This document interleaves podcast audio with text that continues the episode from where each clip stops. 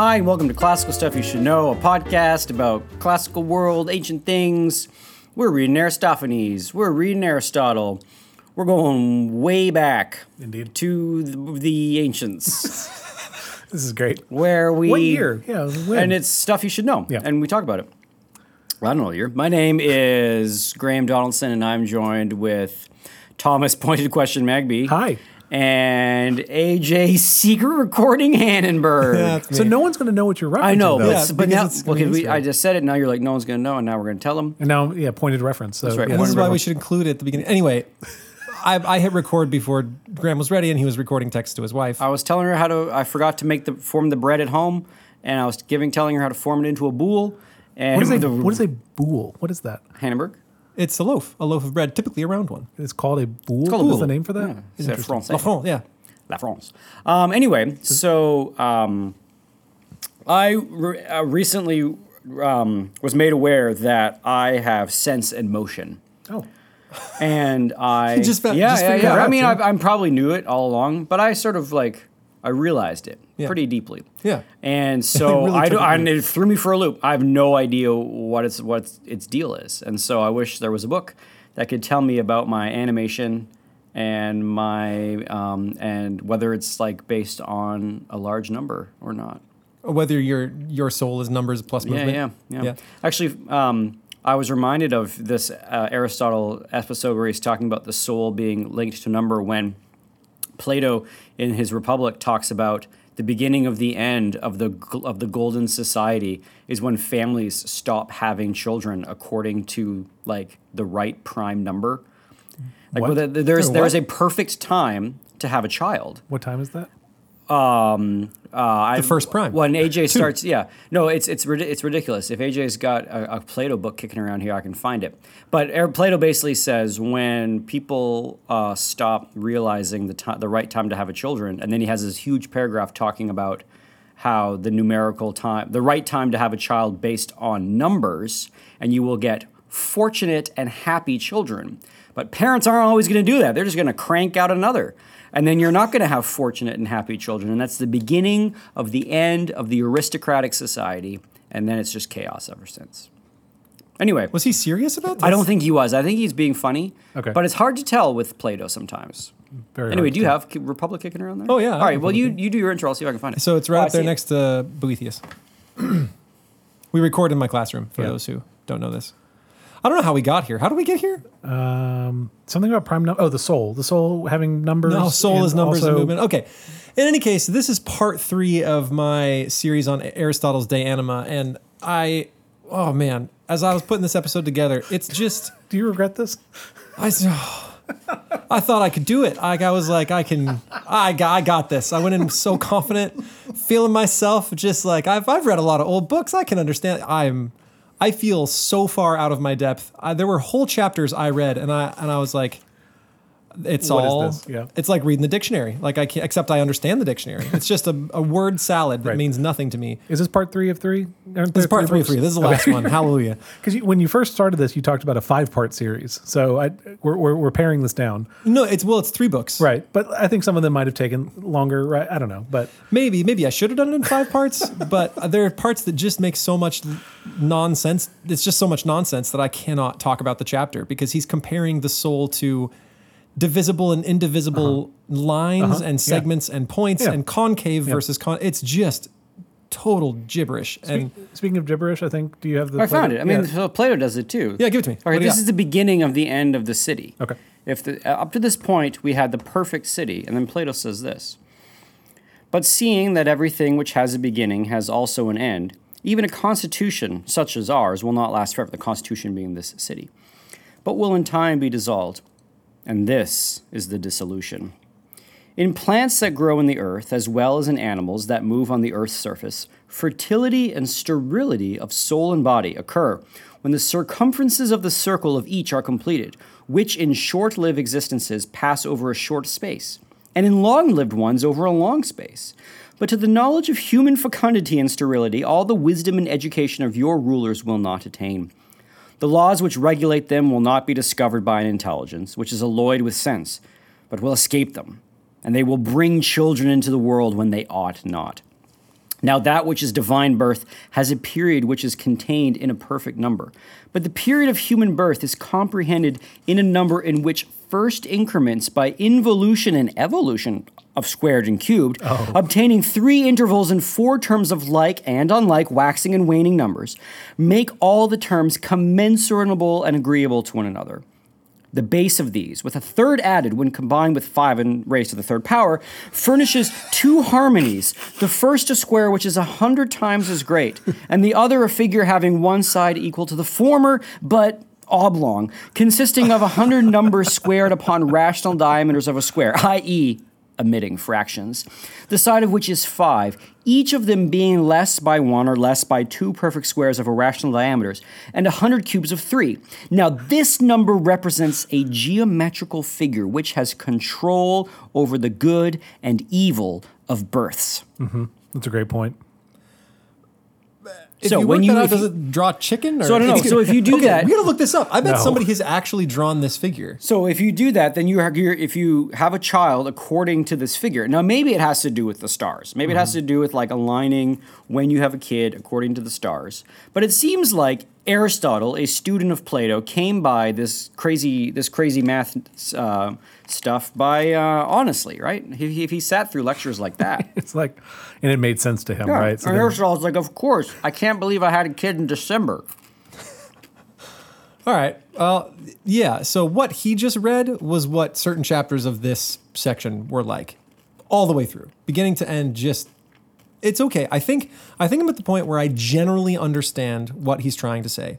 And so I'll be reading a few excerpts here here and there. I will skip the parts that have to do with old arguments that we really don't engage in anymore, stuff that has gone away because now we understand better how the sense organs work and better how say sound is transmitted through air. Can you give me like an example? Well, he he talked about how certain senses are connected to certain things. So the ear is connected to air because it's composed of air, and it mm. gets the th- the senses that are unique to air. And then we have special sense objects which only relate to one of the senses, but most are common sense objects, which means like I can see a cake, and by virtue of seeing it, I also kind of tell that it's sweet, even though I'm not actively tasting it, and I can. And both air and water transmit color, so color is common to both. It's just a whole lot of talk about the mediums and how things come to us, but we just understand better how things come to us. Like he thought that color was transmitted through the air because it's transparent. Well, we know that color, yes, it does come through the air, but you don't need air to see color. We've been to space and we see color because of light, right? We understand better how light works. We it's just it's just wrangling over things that we don't really wrangle over anymore because we understand better how these things work. Gotcha. Is this all like you'd call this a scientific work from Aristotle? Like his views on the soul come from his like observations of how things are. Yeah, and part of it is just trying to figure out how the human mind and body works, and human bath and body works. um, so uh, it's some of it is just now totally irrelevant, right? Where we're like, okay, he he didn't really fully fully understand how the senses work. For example, he's the whole first chapter, which I'm going to skip, is talking about where why there are no other senses than the five. And he kind of attaches it to the mediums and touch and that sort of thing. Well, the truth is, there's lots of stuff that we don't see. There's ultraviolet light. There's dark dark matter. There's all kinds of radiation that we cannot see via our senses at all. Like we have to use some other thing to get it to the medium where our senses can take it in. Mm-hmm. So in that sense, I, I think he, and I think he even notes that there are a few organs that certain animals have where they can sense things that we can't. But I, I don't know. So I'm going to skip that first chapter, the, the chapter that talks about no other senses other than the five, and I'm going to focus, I think, on the stuff that number one I understood, and number two that seem relevant to the audience. Is that fair? Yes. Okay, so skipping chapter one of part five because it's to establish that there are no other senses of the five. He jumps into chapter two, which is what it means to be aware of sensation. So, for example, your eyeballs mm-hmm. see color. Yes. Right? So they are in the act of seeing. Mm-hmm. What does the realizing of that? Like there, there must be something outside that sort Yeah. of says, I am seeing now, and collects all that information Yeah. and kind of codifies it. Right? And he says, well, so it might not be the eye. If it's something outside the eye, then it ha- it like collects and codifies all that information, and then there must be you could go infinite regress here. Now that's collecting it. There's got to be something else sort of bringing that together. So he's like, why not just ascribe it to the first in the series? So the eyeball not only sees but kind of realizes that it is seeing. while I think now we better understand how that stuff is transmitted to the brain, which is the seat of all this, he doesn't seem to think that the intellect has any specific organ. I don't know what their thoughts on the brain were, whether it was just like soup in your skull. I thought it was that the heart was like that sense making organ and the brain was like a radiator, like it like warmed up liquids and stuff. Like Yeah. the, yeah. I'm not sure they nailed it. I don't know if they had the physiology correct. But there is this is where we get into some actually interesting philosophy about about how he tells that there must be something else other than just the sense organs. Mm-hmm. So we perceive we can perceive separate things at the same time. So say if I am seeing something that is white, I know at the same time that it is not black and I can do comparison there. And I can also compare between that whiteness and say bitterness from my tongue. And I can do that simultaneously while I am seeing the white. And so there must be something sort of other than just the sense organs that is gathering all this together. Right? Modern science would say what that thing is Big Excel spreadsheet on the Mm-hmm. inside. big- a big brained Excel spreadsheet Yep. behind your eyeballs. It's just Yes. like all the all the cells all the way down. Well, uh, yeah. So I'm going to read a quote about it. So in this way, it becomes clear that flesh is not the ultimate sense organ, right? So whatever your body is, it's not it's not the top top guy. To p- suppose that it is requires the supposition that on contact with the object, the sense organ itself discerns what is doing the discerning. So your eyeball would have to be the one figuring out what is What is- discerning which thing. And he's like, that's ridiculous. right. No more indeed is it possible that it should be by separate things that we perceive that sweetness and whiteness are the objects of different senses. So we have to have one thing that perceives that these two things are different, right? Because if it was different things, they, I, there would never be a meeting where I could say that is whiteness, that is sweetness. Right. Rather, it must be some single thing that they are manifest to. Otherwise, from the mere fact that I see one thing and you see one thing, it would be obvious that those things were not the same.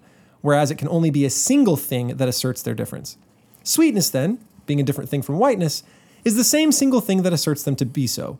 And as it asserts so, it does both think and perceive. Clearly, then, it cannot be by separate things that we discern what are separate.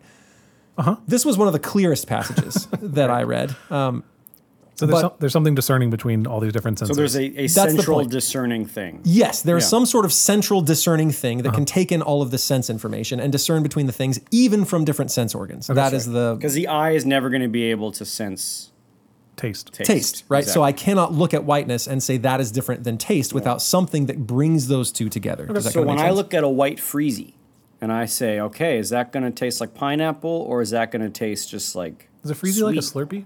No, those, those things that come in the plastic tubes that you have at kids and they, oh, and they cut the corners called? of your mouth. Freeze pop, A flavor ice. Freeze pop. That's flavor ice. Flavor That's ice. flavor ice. flavor, yeah, flavor What? ice. No, Flavor ice is the correct- freezies. Hey, look, y'all are all wrong. I don't Freeze even look. Freeze pop. No, look up Freeze. No, it freezes. Freezes. flavor, Flavor ice. flavor ice freezer pops assorted in tropical flavors. yeah, and they and they come in these long, Yeah. skinny Yeah, yeah, tubes, and Fun pops. And you and when you put them in your mouth, sometimes you can cut the corners of your mouth Sometimes yeah, because the they're a little is right sharp. the plastic yeah, sharp. that's great. Yeah, we had Freezies. Freezy pops. Okay. Freezies. I'm really tracking with this now that we got this down to popsicle. Anyway, level. but if I'm looking at the white one, Yeah. I can say, "Ooh, is that going to be pineapple or is Right. that just going to be like generic Right. sweet?" yeah, And you don't know with your kids just by looking at it. so it's got to be the brain, right? Isn't he talking about a brain? He's got to be talking about the brain. But again, I don't think they knew about the brain. Okay, but like we, when you're reading this, uh, do you think that the brain is the answer to what he's talking about? Yeah. Okay, cool. yeah, it is to an extent. Yeah, okay. So he is now going to sort of differentiate what happens in the mind. He's going to tackle. Okay, there must be something going on besides just the sense organs. What is that thing, and how do we divide it? So we're on to chapter three. Cool. The nature of imagination. cool. So he says thinking and perceiving must not be the same thing, right? okay. Perceiving something as white is not the same as thinking, and here's why: your perception is always true right? Interesting. Anything that comes in through your senses, even if it might, even if you may think the wrong thing about that, it never lies to you. You never see white when in reality Colorblind. you're actually seeing gray. Yes, but those what is coming through your eyeballs is always the same, right? It's not going to. Uh, it's correct to me, right? Like, uh, but other people might see something different. other people might see something Okay. different, uh, and maybe he didn't know much about color blindness. But Just curious. That was the. Yeah. in any case, Yeah. there you can't like see a thing that's green and think, ah, that is false, Right. Right? It's it's just green. You're just receiving that you're just receiving that Yep. information Sure, and sure. the information is always true it's not like yes you might think something wrong about that thing that say i see a thing and think it's green when in fact it's under some lights and it's actually a different color well Right. i'm still receiving green right, that's still that's still true That makes sense. thinking though can be false. Yes, for sure. I can think the wrong thing. I can be in error. And he says perceiving is enjoyed by all animals, right? All animals see stuff. Right. They feel stuff, they do stuff. Thinking, though, only by the rational. But imagination is different from both those things. So here's how imagination works. Hmm. It is clear, however, that perceiving and understanding are not the same. For while all animals have a share of the former, only a few have a share of the latter, right? Everything can feel stuff, Right. But you're not going to see a grub worm that is thinking deep thoughts about all the things he's perceiving. And as for thinking, which can be both correct and incorrect, correct through being understanding, knowledge, and true opinion, incorrect through their opposites, not even this is the same as perceiving. For the perception of special sensibles is always true and is enjoyed by all animals, while thinking admits of being false and is enjoyed by no animal that does not have rationality. For imagination is a different thing from both perceiving and thinking. Imagination cannot occur without perception, nor supposition without imagination. So you can't have imagination without perception. You can't have thinking or supposition without perception. It's kind of a base requisite for both. Sure. Like I can't think without seeing stuff, right. but it's not the same thing because it, it so it must be something different. Okay. Now, imagination is the capacity to bring forward an image that does not exist. So I can think about a truck with chicken legs, right? Do you guys have it? Oh, it's in my brain. Is that- I can yeah. see it. Yeah. Did right you now. perceive that thing? It's on the road. I yeah. perceive it in my brain. and when you hit the horn, it goes. um, so you can you can imagine this thing, Yes. and you have never seen this a chicken truck, right? And so there must be something happening here. Would you say that that is a true or false thing? I hope it's true, Maybe. Okay. Well, here's the other but thing: it's is a false thing. Yeah, it's probably a false thing, and it's different also from belief. Oh, are we there yet? Oh, so yes, but okay. So it's different from belief because belief you cannot have a thing without the accompanying emotion. So when I believe a thing is scary, and I see that scary thing, mm-hmm. I'm going to feel scared. Yeah, yeah. Right? Can you imagine a scary thing and not feel scared? I can imagine. Sure. I feel like I could imagine the concept of a scary thing and not feel scared. But if it if I'm not scared by it, it's not scary. I don't know if that's where Oh. we're going with But the it. thing, the thing, if it were real, if Would you be believed scary. that this Yeah, thing yeah, was yeah. real and living in your closet, That would be very You would feel fear, Yeah, right? for If there sure. was an evil chicken truck that Yeah. tried to chew your toes off every Yeah, night, yeah. living in your closet, Scary. you believed it, you'd Very- be scared. very scared. But I can imagine that thing all day. Not be in scared. fact, it's kind of funny. it is very funny. Um, So it must be different than strict belief, right? Yeah. Belief always brings an accompanying emotion. Imagination doesn't. I can imagine all kinds of things things that might be funny and not laugh, things that might be scary, not feel scared, things that might be pretty and not feel amorous feelings, right? But if you believe in it, then it then the, the emotion is there. Exactly. Gotcha. Then that thing would be real. So it must be different than belief, and both of these are different than perceiving. So you have perceiving, That's right. and then you have kinds of thinking, which are supposing, which is belief, and imagining. You guys with me? I'm tracking. Okay. So he gives a, a list of arguments, and there's there's kind of a funny bit here that I actually had to have a conversation with some folks about, and we'll get there. Okay. So he gives like five reasons why we know that imagination is not the same as perception. So imagination is not the same as perception is clear from the following arguments. One, perception is either a potential potentiality or an activity, as for instance our sight and seeing. So you can either like you might be able to see and you can also actively see. Yet there are appearances in the absence of either of these, such as the, the appearances in sleep.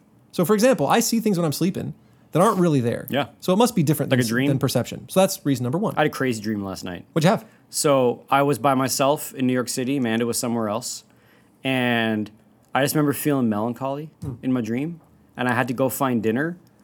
And I was in New York, and I had to go eat, and I was like kind of bummed that I was going to be eating by myself. And the only restaurant I could find, every time I went to a restaurant, it was a TGI Fridays. and So you went to hell. I had to go to TGI You Fridays. hell, I had to go to TGI Fridays in New York City for dinner, but I kept every time I came in, I was like, uh, the the girl was like, "Welcome to TGI Fridays." Um, I would be like, "Can I have a table for one, please?" And the girl in the dream said that because it was already it was so late at night, they were only serving Parties? no, they were only Oh, serving like dessert. people. Okay. And so I had to have like a comically large sundae for dinner alone at the bar at TGI Fridays in New York City. That was my dream. I woke up. I feel like you That's need to make this into a short story. Like, this is yeah. so strange. And or I- like a short film. I would Yeah. watch that. There movie. was, and sure. I just, it was, there was just such a, I feel like it was like one of those like French ennui movies. Like I just had this feeling of existential dread when I woke up. I was just like, that was awful. It's like when you sit down to the sun, it's like all around me are familiar faces, Yeah. worn out. Exactly. places. And I, I was just like, I think I had like a big red plastic spoon to eat my sundae with at the bar at TGI Fridays. Was it comically long? Yeah, no, no, it was comically long, but it had like it like mountains large, of yeah. whipped cream Yeah. and like the comically large cherry on top. And I, oh, oh, oh, um, anyway, Did you stare forlornly I straight ahead? I, I don't remember that. Probably. okay. Well, let's say uh, yes. Anyway, that was my dream. Okay. Now, okay, so what does Aristotle say about that? Maybe Freud next episode. Yeah. Well, he says that just shows your imagination. buddy. Yeah. Yeah. All right. Number two, perception is, but imagination is not always present. Okay. Right. You're always having things come in through your Right. eyeballs when you're awake, but you're not always. not necessarily always imagining stuff. Sometimes you're just out there doing things. Still thinking about that truck though with the chicken legs. That's still yeah, that, that's going to haunt me. Yeah, but there are times when you won't be thinking about it. I think. Okay, maybe. But Those are going to be less times than there was yesterday. yeah. Okay, so that's reason number two. Number, th- uh, number. Th- well, let's see. And if it were in, a sorry, I was going to jump a section. And if it were inactivity that there were the same, it would be possible for all animals to have imagination. But it is held that while an ant and bee do, the grub does not have imagination.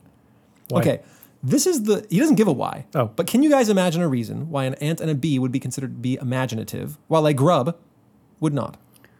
They Give it a second. They build. They build. Oh, Cool. Wow. Okay. That's what I. That's what I've came Yeah. up with because Oh. they they have structures. They, They, they're, must- they're looking at a blank canvas. They're uh-huh. like, What can this we would do be with a this? friggin' great hive. Yeah. exactly. They have to be able to imagine a structure that does not yet exist, and then be able to build that structure. And so, for the same reason, I think there's a variety of insects we could say have imagination. With their little ant blueprints and their Uh-huh. little bee white hats. yep. Termites. Termites. They yeah. build. Okay, yeah. They have those big big hive things. My dog doesn't build. No. Your dog has no imagination. No imagination. Are you bummed about this? In fact, they actually we we talked about this. We had a dog named Gladys that started chasing an imaginary thing around the house, and she would see it and she would growl at it and run around and chase it. And we went to the doctor, and the doctor said dogs do not have imaginations. This is some si- sort of like psychotic break that your dog is having and seeing imaginary things, but dogs cannot have fun imaginary playtime. So Okay.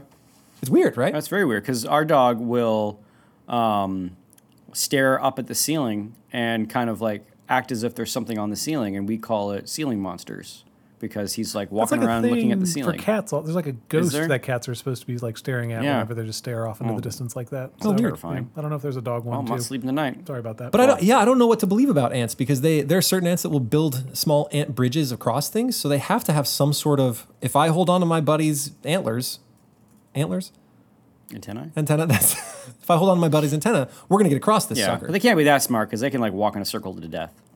yeah. So I don't know what to believe about those. Yeah. Anyway, that was my guess: is Cool. that they build they build things. All right.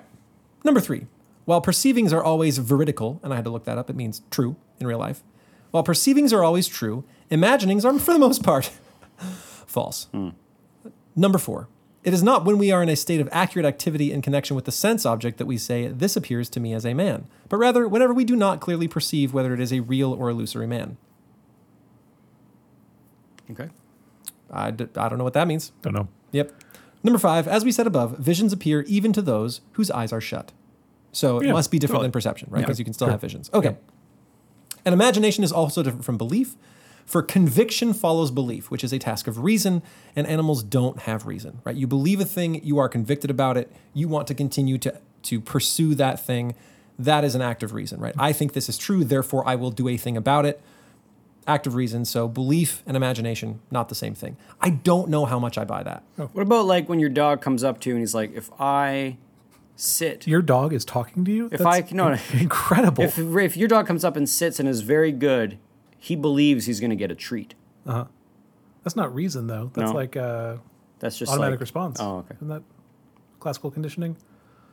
Like Yeah, I don't know. Yeah, he says that conv- conviction is, as it is, is not possible for those that hold beliefs not to be convinced of the things. Uh, while none of the animals have conviction, many of them have imagination. So ants and bees can Oh. build, but they don't necessarily have a conviction about a belief. Right. But I don't know how he proves that or how he gathers that. How could it be otherwise? I don't know. Yeah, I'm not quite sure. Anyway, I find some of his other arguments pretty convincing oh, that, Oh, good. that Okay. imagination and sense perception are not the exact same thing. Sure, so we have sense. some other faculty that animals do not have. Gotcha. We have imagination, like, Are you on board for this? We I can thought- also talk. Yeah. well, so can animals have some sort of language. Yeah, but not as I mean, like not as complicated as my language. I don't think so, As right? our language. I mean, what about bee dances? They have like body language. Sure, I can dance too. You can dance as good as any bee. You've never led me to a patch of flowers while you're dancing. I can dance as good as any bee. That's you're not paying close enough attention. AJ. Yeah, That's, yeah. apparently not. yeah. Graham's doing a great job. Okay, so anyway, we have imagination. Most animals do not. Catch more flies with honey. Um, he also says imagination is movement coming from the activity of sense perception, meaning all of this comes from our senses, right? We can't really have imagination without these things. It's not a, it's not a separate deal, but it works upon everything that's come through our senses. Okay, so that's sort of like our first movement into the soul of man, which is that we have thinking and belief, and we also have imagination. And those things are separate from the senses and sort of bring them all together, is my understanding. Good so far. Good so far. Okay. Number four is what is intellect. This is where we get a little bit into the weeds. Oh, What have we been doing oh, so well, Oh, far? you guys thought that was the hard bit? oh, is this you, you tiptoe tender through the tulips? Okay, I'm just imagining you angrily reading this, like in preparation. I was, I, I sat there and I was like, What I, is this? I don't. And the funny thing is, I would look at the footnotes to understand it, and I was like, I don't even understand the footnote. This doesn't make any flipping sense. And I just got angrier and angrier is and felt more embarrassed. And then there- even the commentator in a couple of the chapters says, Clearly, this chapter is fairly disorganized. And I was like, are you killing me? I don't know how to put this together. Isn't this? Don't you think any consolation that these were just his lecture notes? Is that true for this also? I don't know. I thought I thought it was true for I've all heard of that rumor, writing. but I don't We know don't if that's any- actually true. How do we know this? Well, it was definitely true for Nicomachean ethics. Ethics. was it? Yeah, Okay. For sure. Yeah, that's why it's called that. Nicom- Nicomachus was a student, wasn't it?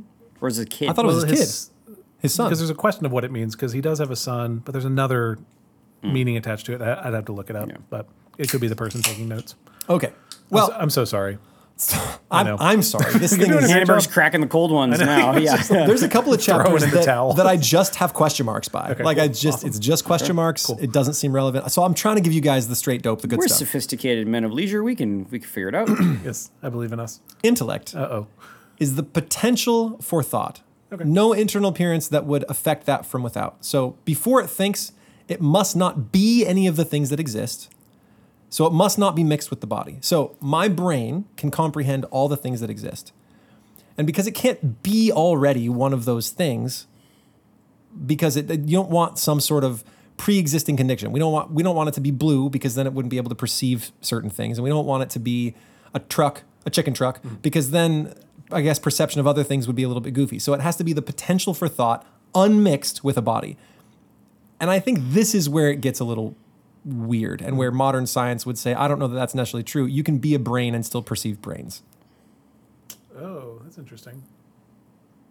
I, I guess I'm not following. Like, is he trying to say there's something behind that, like that he's hypothesizing? So there's like something behind the brain that is allowing the perception. Well, again, I don't think he knows about the brain. Right in the first Um, place. but he's kind of saying that there's something something back there that isn't mixed with the body Yeah, yeah, yeah. and is something else that allows us to perceive and imagine all of these things. Because if it was mixed with the body, it wouldn't be able to perceive it. It, Is it would kinda be like- almost like tainted, right? If so, it would have quality, like hot or cold, or have some organ like a perceptive faculty, um, which we know to be the brain, right? I think this is another one of those like well, but maybe he's talking about consciousness, right? Right. Because you can have brain like Okay, that's a different thing. We're getting there. Consciousness is different Okay. than what he's what he's kind of highlighting right now. He's kind of saying there must be something that is unmixed with the world because it can perceive all things in the world, Okay. right? I think he might be wrong here. Um, but he says, statement. but he says here, this is the place of forms, right? Where you can think, okay, I know what a table is. It's unmixed. I'm not a table. My brain is not a table, but I can see that thing and say, yes, that fits my category for table. If we're talking about modern philosophy, we might we might say it is the place where you hold all of the categories of things, right? The human perception is a is a the business of categorization. We see a thing, we say that's a thing I like. It is also a cat. Uh-huh. It is also a furry thing. We just put it under all these categories. I think he's saying this is where that exists. Okay. it's So scratchy. maybe like memory. Maybe we could think of it kind of like memory. Does that make sense? Okay. So unmixed with the world, it's something else. Again, I think now we would say it, it exists in the brain. I don't think he would. Um, and then he says it's different from other faculties in that it isn't destroyed or desensitized by excess. So your eyeballs can be destroyed. by will too be much destroyed light. by too much light. Yeah. or will have problems with too much dark. Yeah. Your taste, I don't know how you destroy it with taste, but too much Too much spice, salt, yeah, too much something like That salt. sundae at TGI Fridays. yeah, that'll, that'll rip you up, man. Or touch, I think if you're just beaten to death, Yeah, I think it's yeah, a that'd solution, what it right? yeah. Hit, hit. But you he's saying you can't perceive too much to break it? No, no, no. Well- in Oh. in the sense organs, you hmm. can't. Too much sound, too mm-hmm. high or too Sure, low sure, is going to you know mess up your ears. But with thought, hmm. There's not too much thought. thinking a really big thought does not diminish the small hmm. ones. In fact, sometimes it makes them more peaked, right? It makes them sharper. So he says it's a, it's a little bit different than anything else like that. What's the biggest thought you can think? God, I don't like. What do you? Uh, I'm just saying, like, I don't know. What do you say when you talk about big thoughts and small thoughts? What what's the difference? What what is that? you mean like actually think of big things? Like I'm I, he I'm doesn't. thinking- he doesn't say. Okay. He just says when you think a grand or a big thought, then it doesn't make the small thoughts any different. okay. So I don't know Like if shower he- thoughts? yes. Maybe he's just thinking all these things and he's like, clearly I can still think about ducks. Yeah, so yeah. I am crushing it here and it's not destroying my ability to think. Yeah. Gotcha. Okay. And then there's a section where I just have question mark, question mark, huh? Question mark. And this is, I think, the par- part where he starts talking about the a point being divisible and indivisible. Hmm. And there's, so you have a line, mm-hmm. there's a point in the middle. Yeah. It isn't divided. Yeah, correct. But you can imagine it divided. Could be, but it's not. But it's not divided. Yeah, exactly. But it could be. Could be, but it's not. But it's not. Yeah. no question marks for maybe. He's got it down. Yeah, but I don't know how that relates to the soul. So I just put question mark, question mark, huh, and moved on. Cool. Great. Okay. I'm going to read you all of chapter five. Well, is, is he trying to prove that, like, Dude, don't even. Graham, what are you doing? Not Stop. Stop. not useful to try, my guy. I, I- there's no point here. Back off, Graham. What yeah, you- my. I, wanna- can't help I you. wanna think big if thoughts. you ask a question, I will not be able to help you through it. Like I, I promise you. Just Do you want let- me to read the section. I, section? want to push the bounds of Just let him, knowledge. let him be done. Let him. Let me cook, Donaldson. Do you want me to read the section? I just want to know what it means. yes. The answer is yes. He wants to hear it. Is it long? Uh, let me see if I can find it. Okay. I, I want to go deep in the lore. Let's get, let's get, go for it. Sounds Okay, terrible. you guys ready to this? born Yeah. ready. This is why. This is why there are question mark Okay, just question don't huh. just, just don't read it fast. Sometimes you read fast. I know, I do. I, it's, I get excited. Now, size and to be size are not the same, nor water and to be water. And What are you saying? To be? As in To- like, to as in be like water. potential water. and so with many other things, though not with all, as in some cases they are the same. And so we discern the being of flesh and flesh either by something else or by something in a different state. Ah, yeah. For flesh, far from being without matter, is like the snub, a this in a that. It is then with the perceptive faculty that we discern warmth and coldness, and those things of which flesh is the formula, but with something else that we discern being flesh, and this is either separate or related to the perceptive faculty in the way that a bent line is related to itself when straightened. And again, in the case of those things that exist in abstraction, the straight line is like the snub in requiring extension. But what it is to be straight, if straightness and being straight are not the same, is different. Let us call this duality. Ah. And this we judge either with something else or with the faculty in a different state. In the way, then, that the things are separable from matter in general, in that way are the things connected with the intellect. Is that the entire section? There's more. Sounds. Do you want? Do you want the more? No, I definitely No, don't. probably not.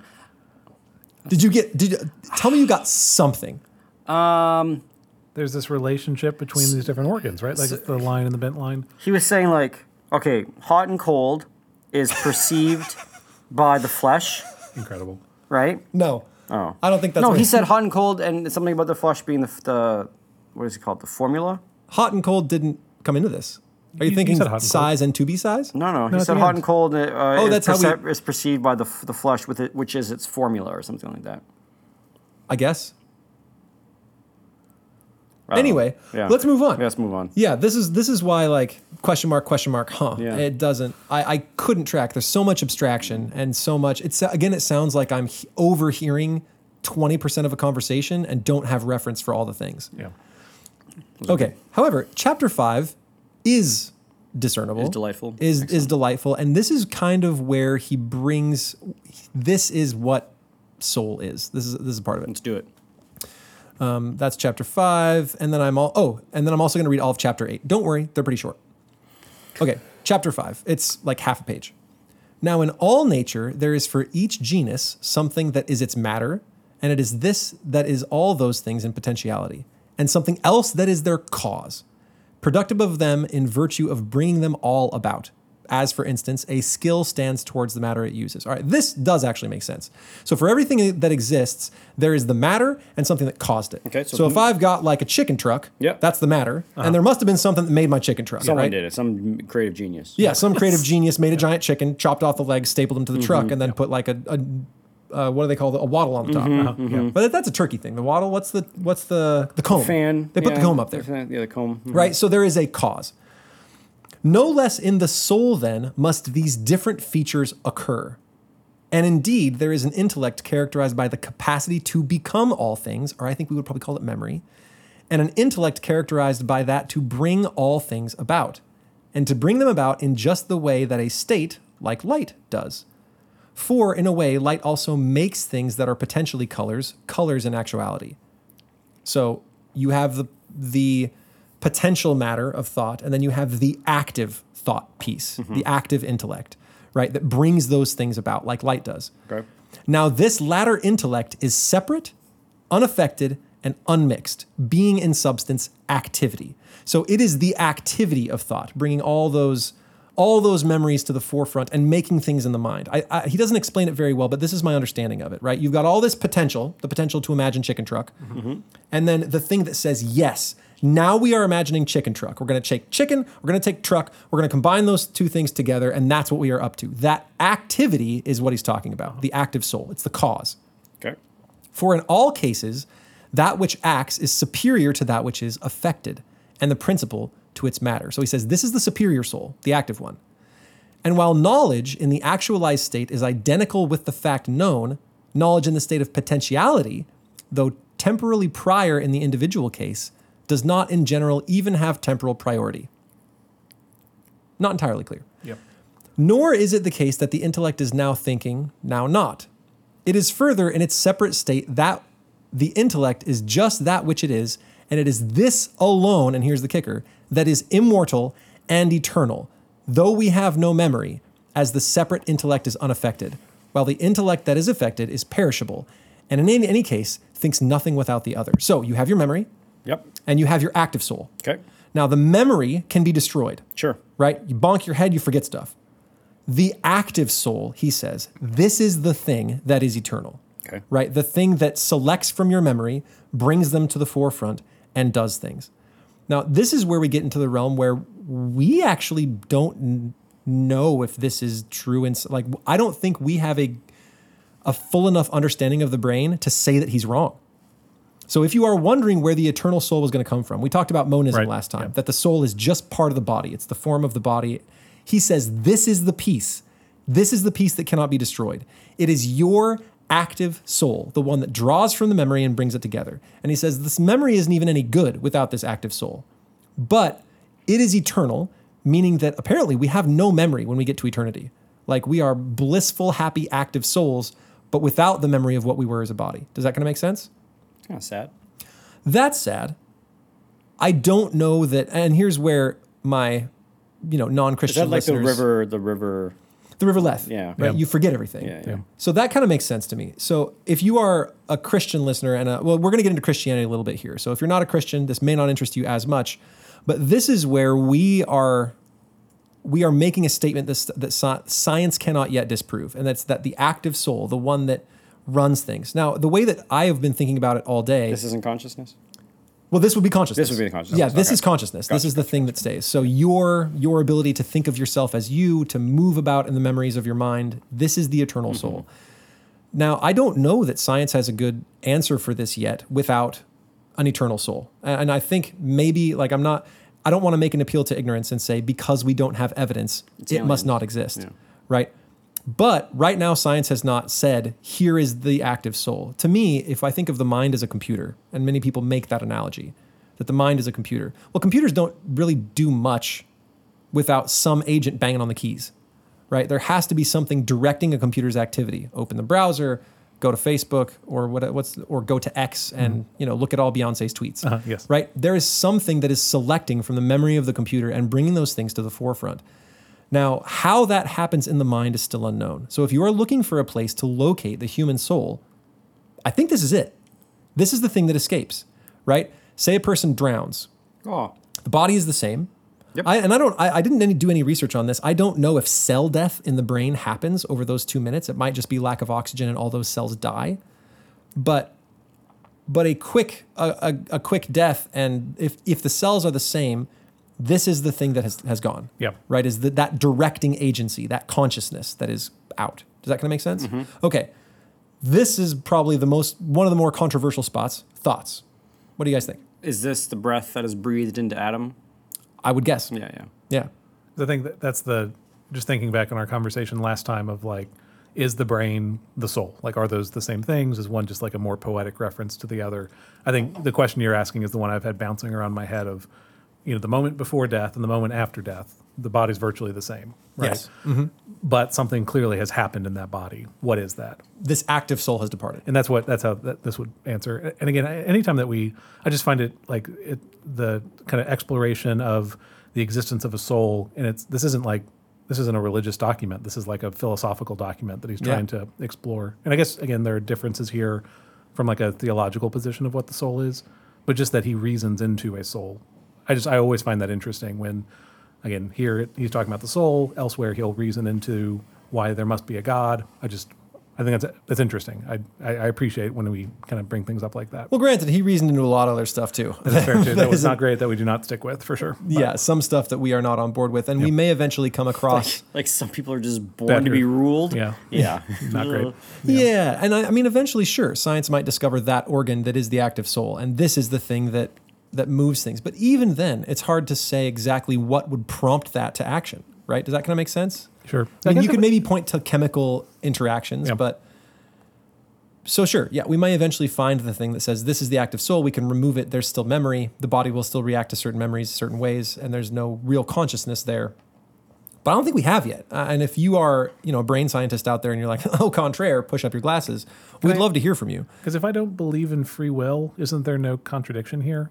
Like, if I don't think that there's anyone behind, if I think everything is just reaction that's like built into people from the beginning, isn't there no need for a, a, a soul to persist? Like, there's no thing behind the perception or the response. Like, it is all just body.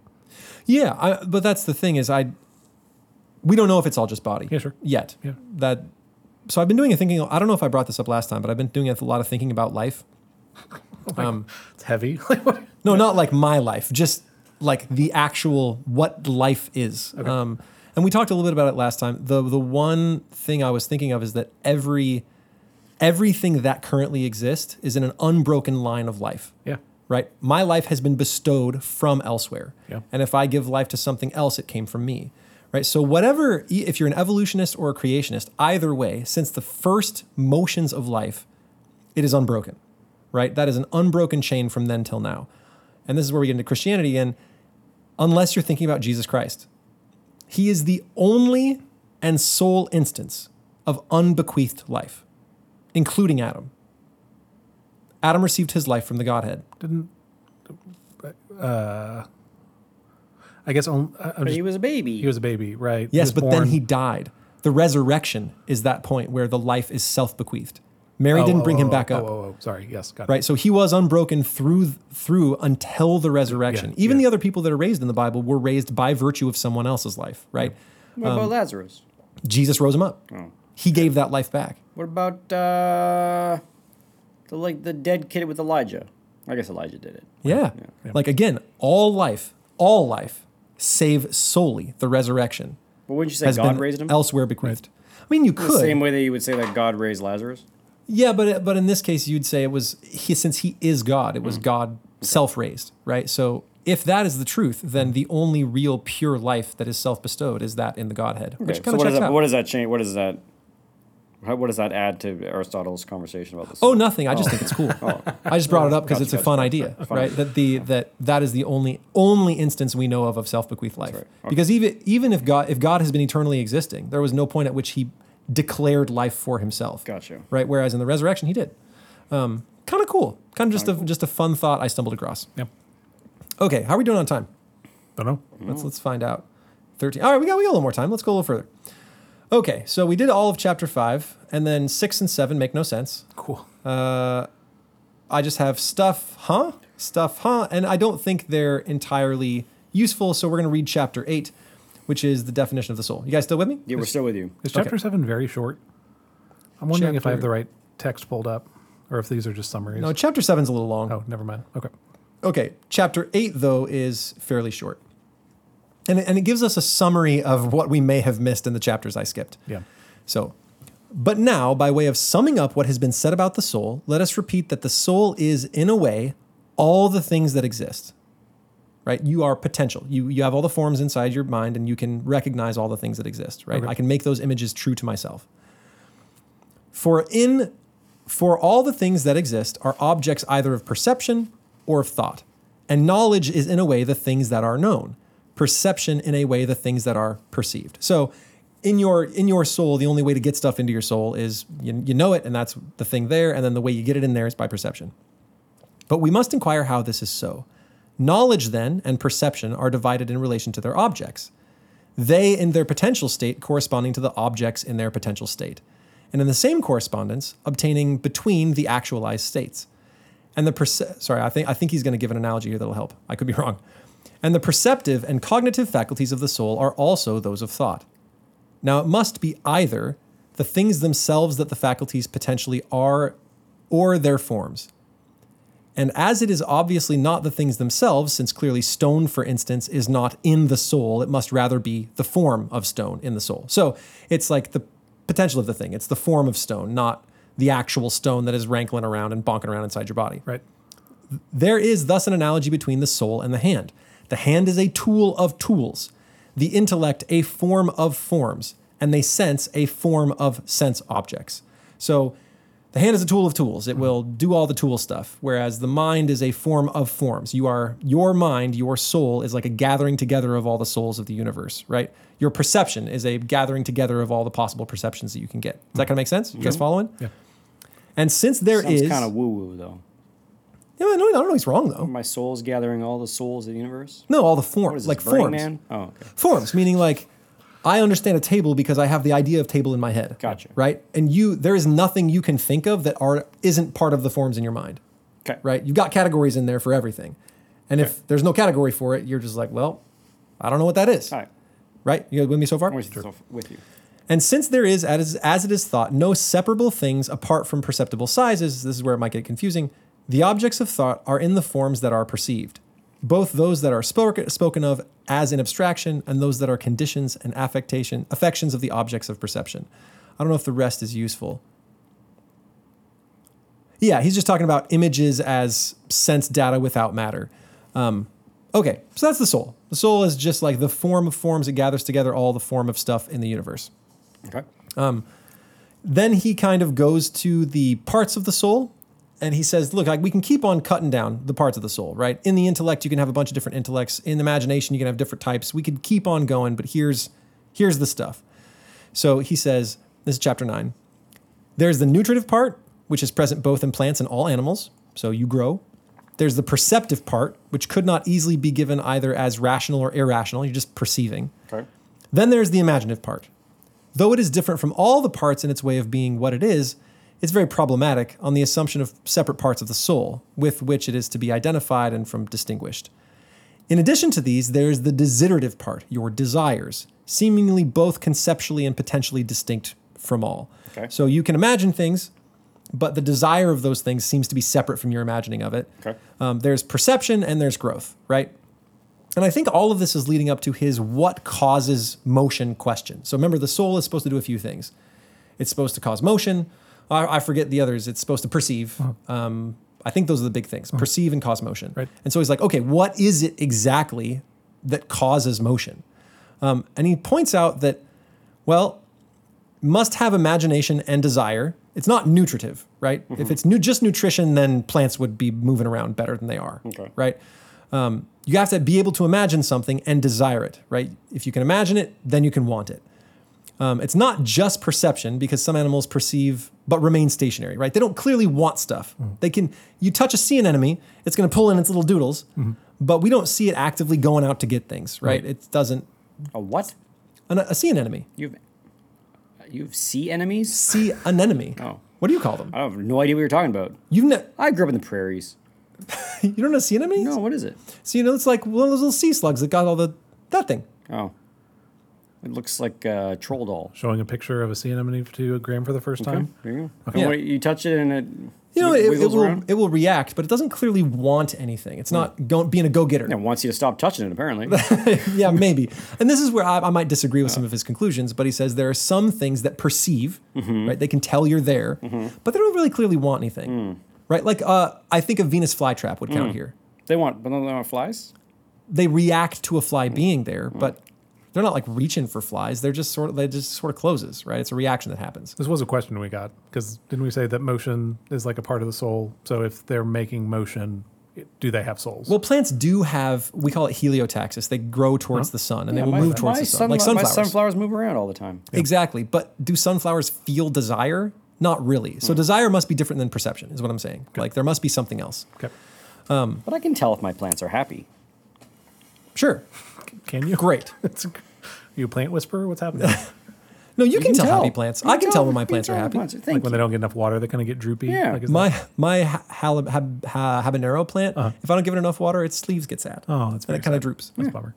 Yeah, and then when I water it, it goes bloop and then lifts its It's shoulders better, again. yeah. It's really really sweet. Okay, so he says intellect doesn't do it alone. You can think about things and then not go after them, Hmm. right? Even if the thing seems desirable. And desire doesn't do it itself because I can desire something and my intellect will say no, no, no, stay away. Right. Right? So motion must be some sort of combination of these. But he says really the thing seems to be desire, right? I can think about a lot of things, but desire is the thing that really gets me going. Mm-hmm. And so the, desir- the desiderative faculty, my capacity to want things, is that thing that gives motion. Gotcha. Right? Yes, it can't really function without the intellect, but just the intellect isn't going to make you move. Right? It ha- has to be that capacity to desire.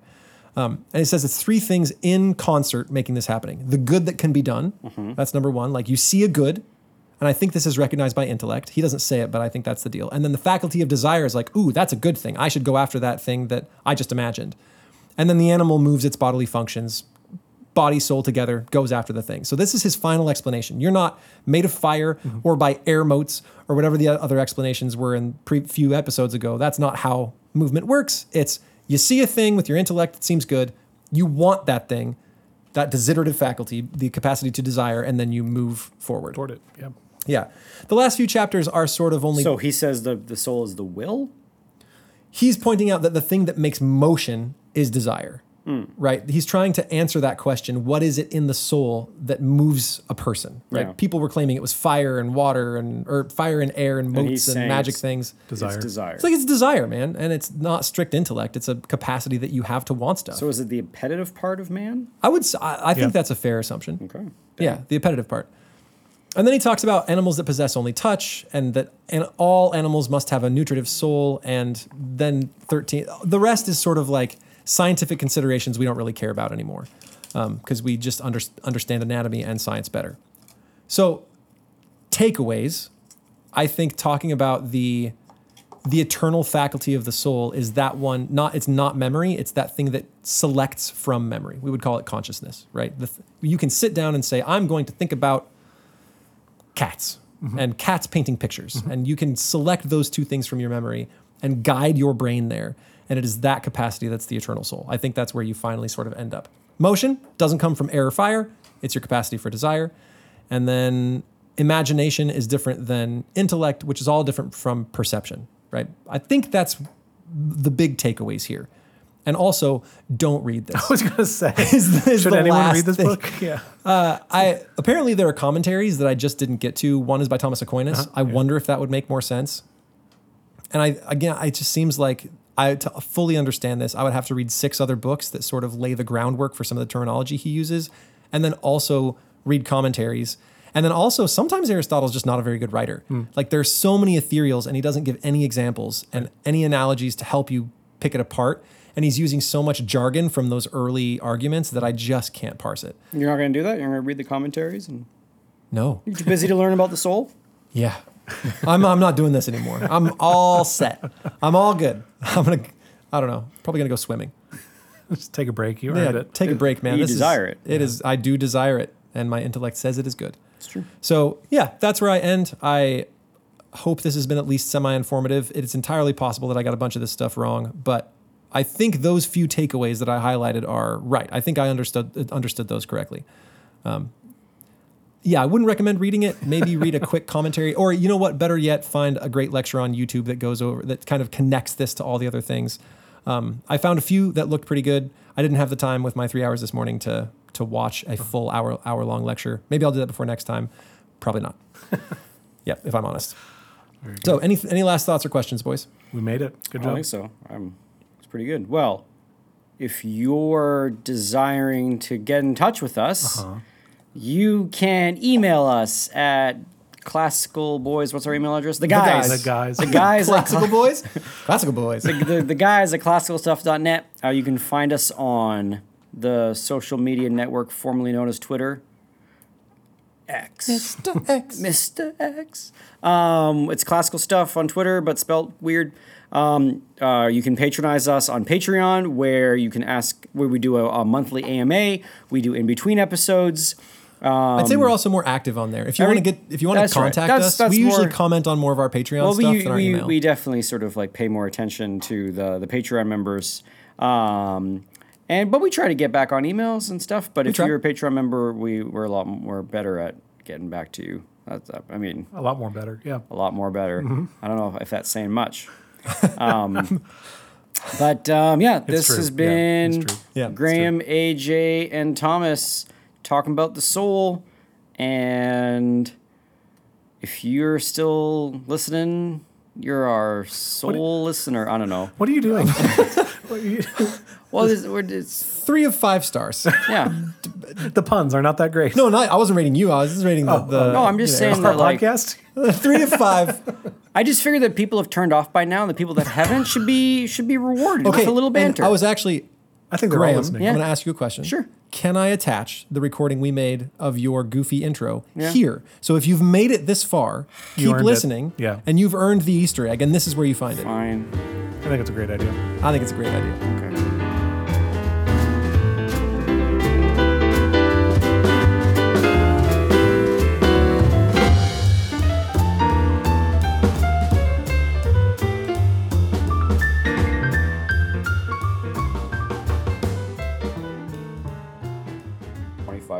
Twenty-five takes for the oven Yeah. to heat up. That's what I always What's say. that, Donaldson? I was telling him, man, is we ran out of parchment paper, and she's just wondering how to form the bread into a boule. Okay. It's like a bowl. But make sure that you, when you're forming into the boule, you are a little more forceful than normal to get all the air out.